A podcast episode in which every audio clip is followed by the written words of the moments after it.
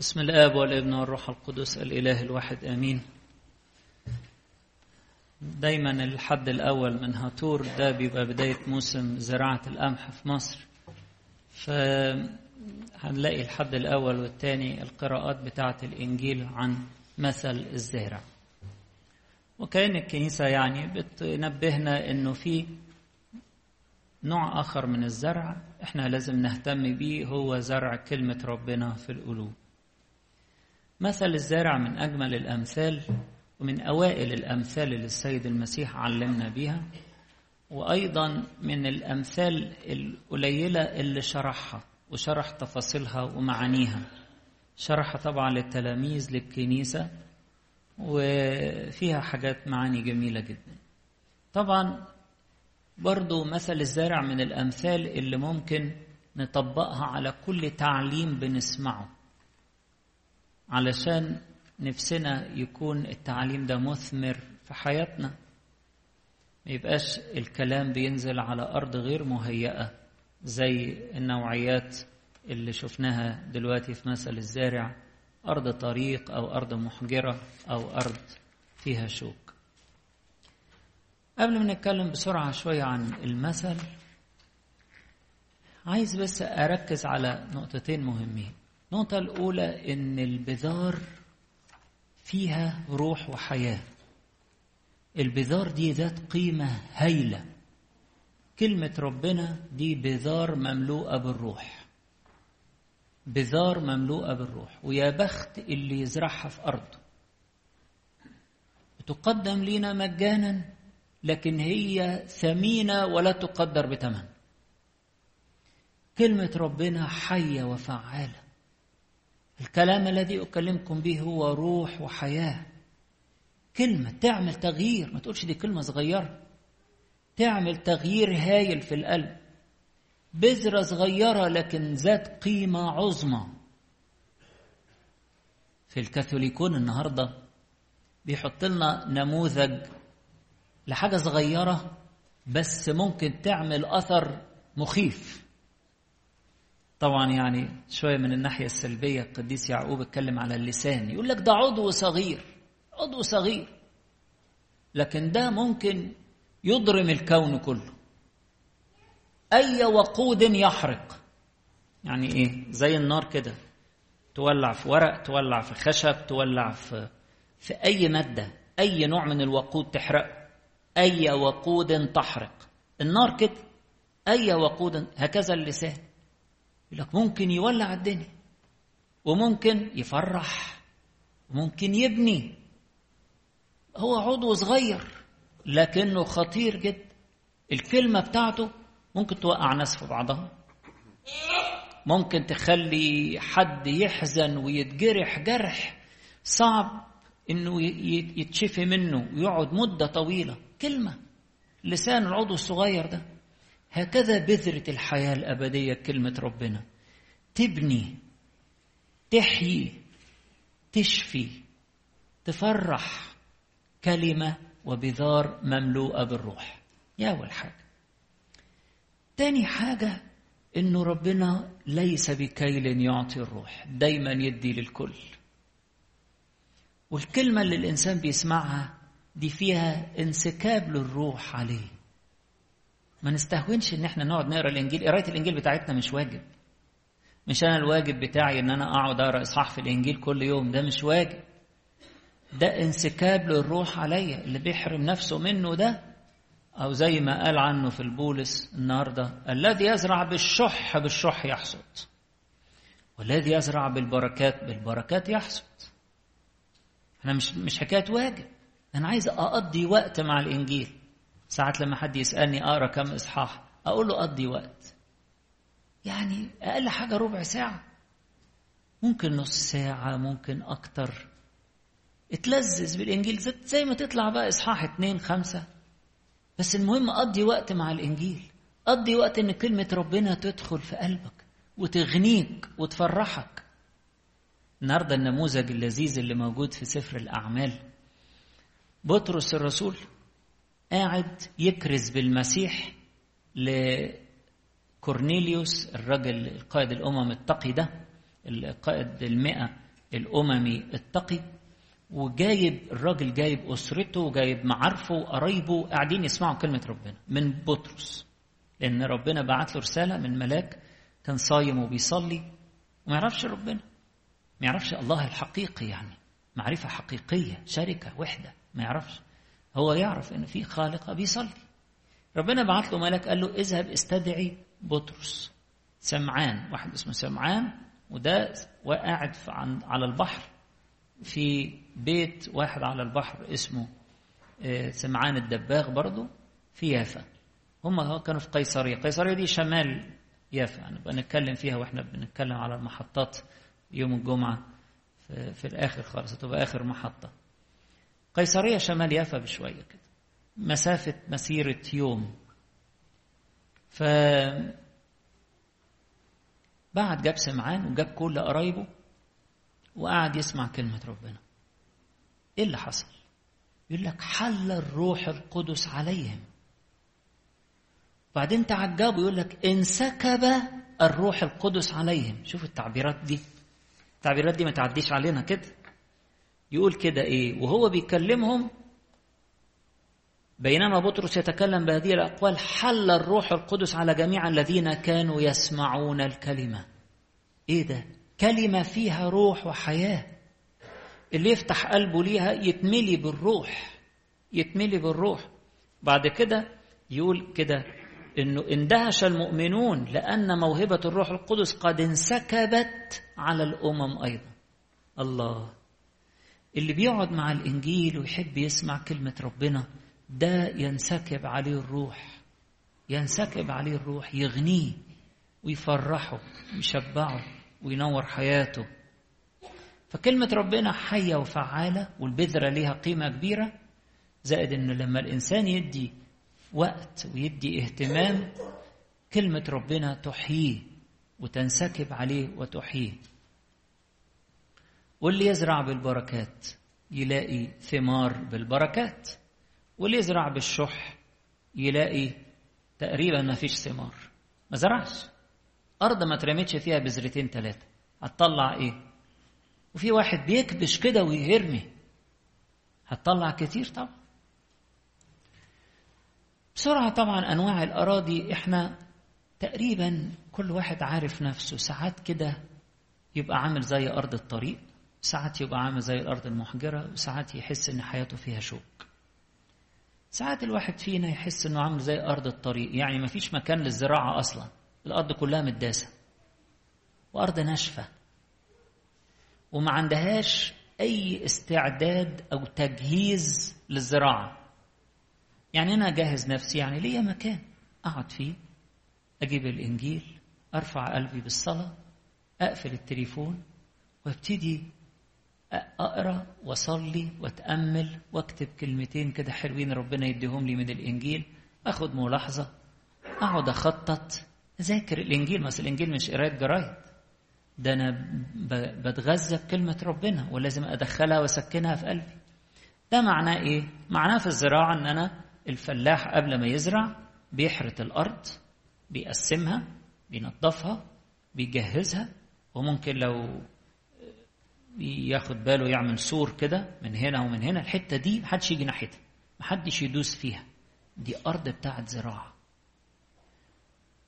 لكن لو أنا سايب الأرض بتاعتي الناس رايحة جاية عليها مش هعرف أزرعها.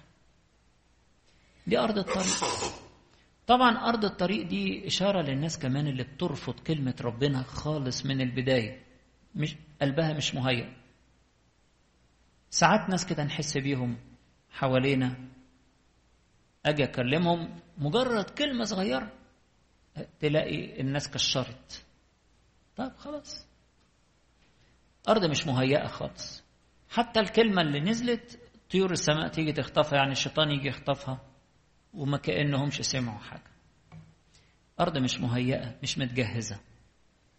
أرضنا لازم تكون فيها أحواض مخصوصة للزراعة.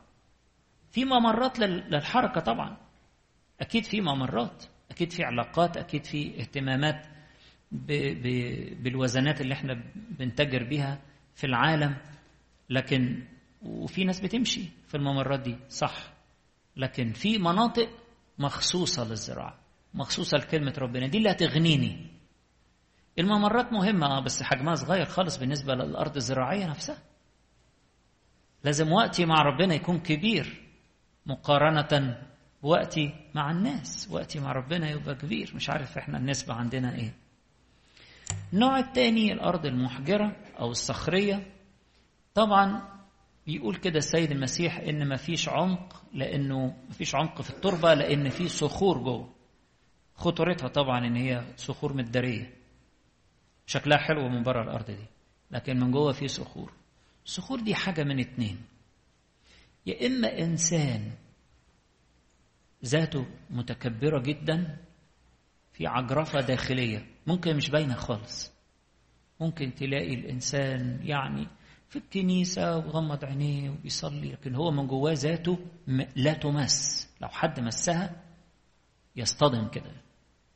يعني أنا لو خبطت بإيدي كده على الكتاب حنين شوية على إيدي لكن لو خبطت على صخرة توجعني. رد الفعل عنيف. تلاقي واحد كده ذاته لو واحد لمسها كده رد الفعل عنيف الكلمة بتصطدم بالذات دي لأنه الذات مش عايزة تطيع. الإنسان عايز في الحالة دي عايز يعمل اللي في مزاجه مش عايز ينفذ إرادة مختلفة. فده دي الأرض الحجرية ودي عايزة نعمة إلهية تدوب الصخر ده. عشان كده أعظم طلبة نطلبها إن ربنا يملأ قلبنا بروح الاتضاع وروح المحبة. روح الاتضاع. دي نعمة.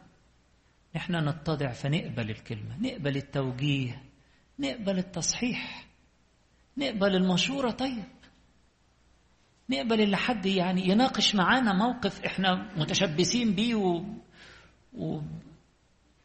ومتمسكين بيه بعنف. طب نقبل كده حتى بس. نقبل إن إحنا يعني نضيف. بلاش أقول أنت غلطان. نضيف وجهة نظر وزاوية تانية غير اللي انت شايف منها. ده مهم. ده ده نوع من الصخور. النوع الحاجة التانية اللي ممكن تكون خطيرة إن إنسان بيهمل في إنه يروي الأرض بتاعته. لو أهمل إنه يروي الأرض بتاعته هتنشف. ولما هتنشف شوية شوية الطبقات اللي تحت هتحجر. هتحجر خالص. مفيش مية تنزل عليها. تنشف خالص. فالصخور دي قد تكون نتيجة إنسان بيهمل في الأرض بتاعته ما بيرويهاش. كلمة ربنا هي المية اللي تروي وتلين الأرض وتلطف وتدوب الحجارة اللي فيها.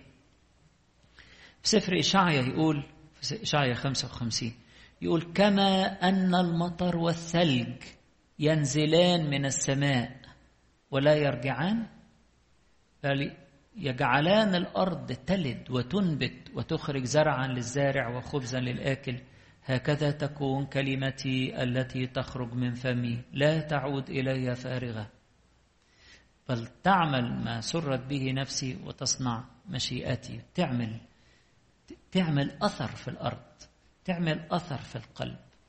كلمة ربنا كده حية وتحيي زي المية اللي تنزل تدوب الصخر. فالأرض المحجرة ممكن يكون نتيجة قلب متكبر أو فكر متعجرف أو نتيجة إهمال فما برويش الأرض خالص فنشفت نشفت. أصبحت الكلمة مش مش بتعرف تلاقي جدر تعمله. النوع الثالث طبعا ده قال عنه السيد المسيح شرحه. غرور الغنى وشهوات سائر الأشياء وهموم العالم. ثلاث حاجات هموم وغرور وشهوات. وفي إنجيل هنا قال ملذات غنى الهموم والغنى والملذات. دي الثلاث أنواع بتاعة الأشواك.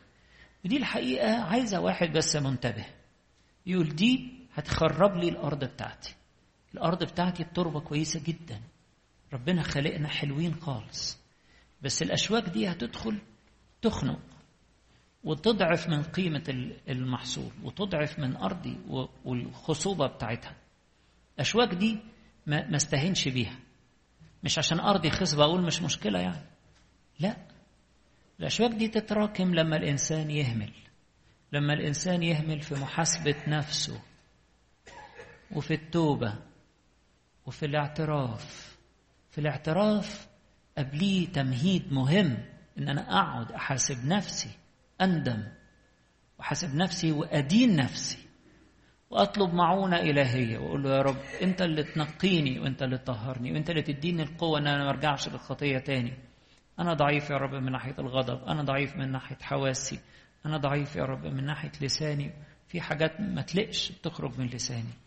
لازم أقعد أحاسب نفسي. بكل أمانة وأواجه نفسي ولازم الأشواك دي تخرج وأروح عند أبونا وأروح أرمي له الأشواك علشان هو بياخدها ياخدها السيد المسيح يحطها على راسه ويخلصنا منها ودم يسوع المسيح يطهرنا من كل خطية. الأرض بتاعتنا تبقى نقية. الهموم أشواك ملهاش لازمة لازم نطردها بره إحنا متكلين على ربنا. الغرور بتاع الغنى. إحنا كلنا دخلنا العالم بلا شيء وسنخرج منه بلا شيء. محدش يفتخر على حد. محدش شايف نفسه عشان ربنا عطاله شوية هيبص من فوق لتحت للناس. أبدا أبدا. دي غرور الغنى. ده خطير. شوكة أشواك تخنق كلمة ربنا. وأيضا ملذات العالم كلها فانية كلها باطلة كلها خداع كلها خداع.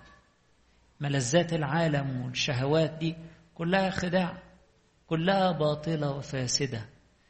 أجمل حاجة تشبع القلب بالحقيقة هي محبة ربنا. الشهوات عمرها ما تشبع القلب. ملذات العالم عمرها ما تشبع. الإنسان يوصل لها ويلاقي نفسه ما زي السراب بالظبط. يمشي ويفتكر إن في مية جاية من يشرب من هذا الماء يعطش أيضا. فلازم ناخد بالنا.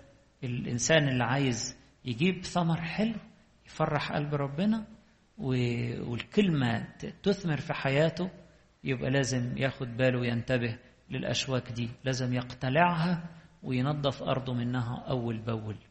وبعد كده في الآخر يقول الثمر يجي بالصبر. في الأرض الجيدة دول لازم يبقوا متوقعين إن هم محتاجين شوية مجهود ومتابعة وصبر. يقول لك يحفظون الكلمة. أحفظها إزاي الكلمة؟